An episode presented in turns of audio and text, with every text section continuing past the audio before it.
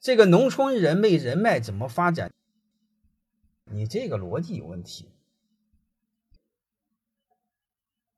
我问你一句话：农村人，第一，你好好种地，没问题吧？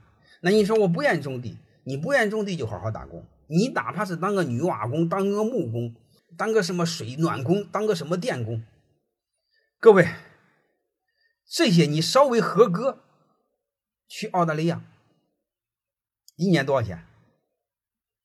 至少是收入二十万吧。你要是不去那儿，你要做个最高级的木工，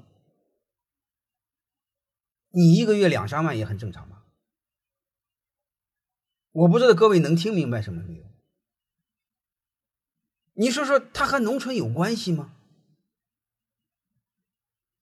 能理解了吗？农村你还有一个吃喝不愁呢，你还能保底呢。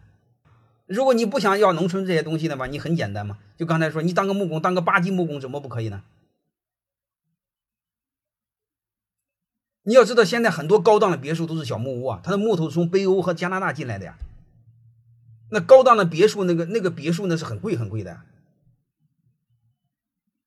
高档别墅呢有很多那个漏花漏空的那个那个那个玩意儿，那是机那是机器替代不了，全是人工的。还是我说这个和我们的起点没有关系，和你怎么看待未来有关系。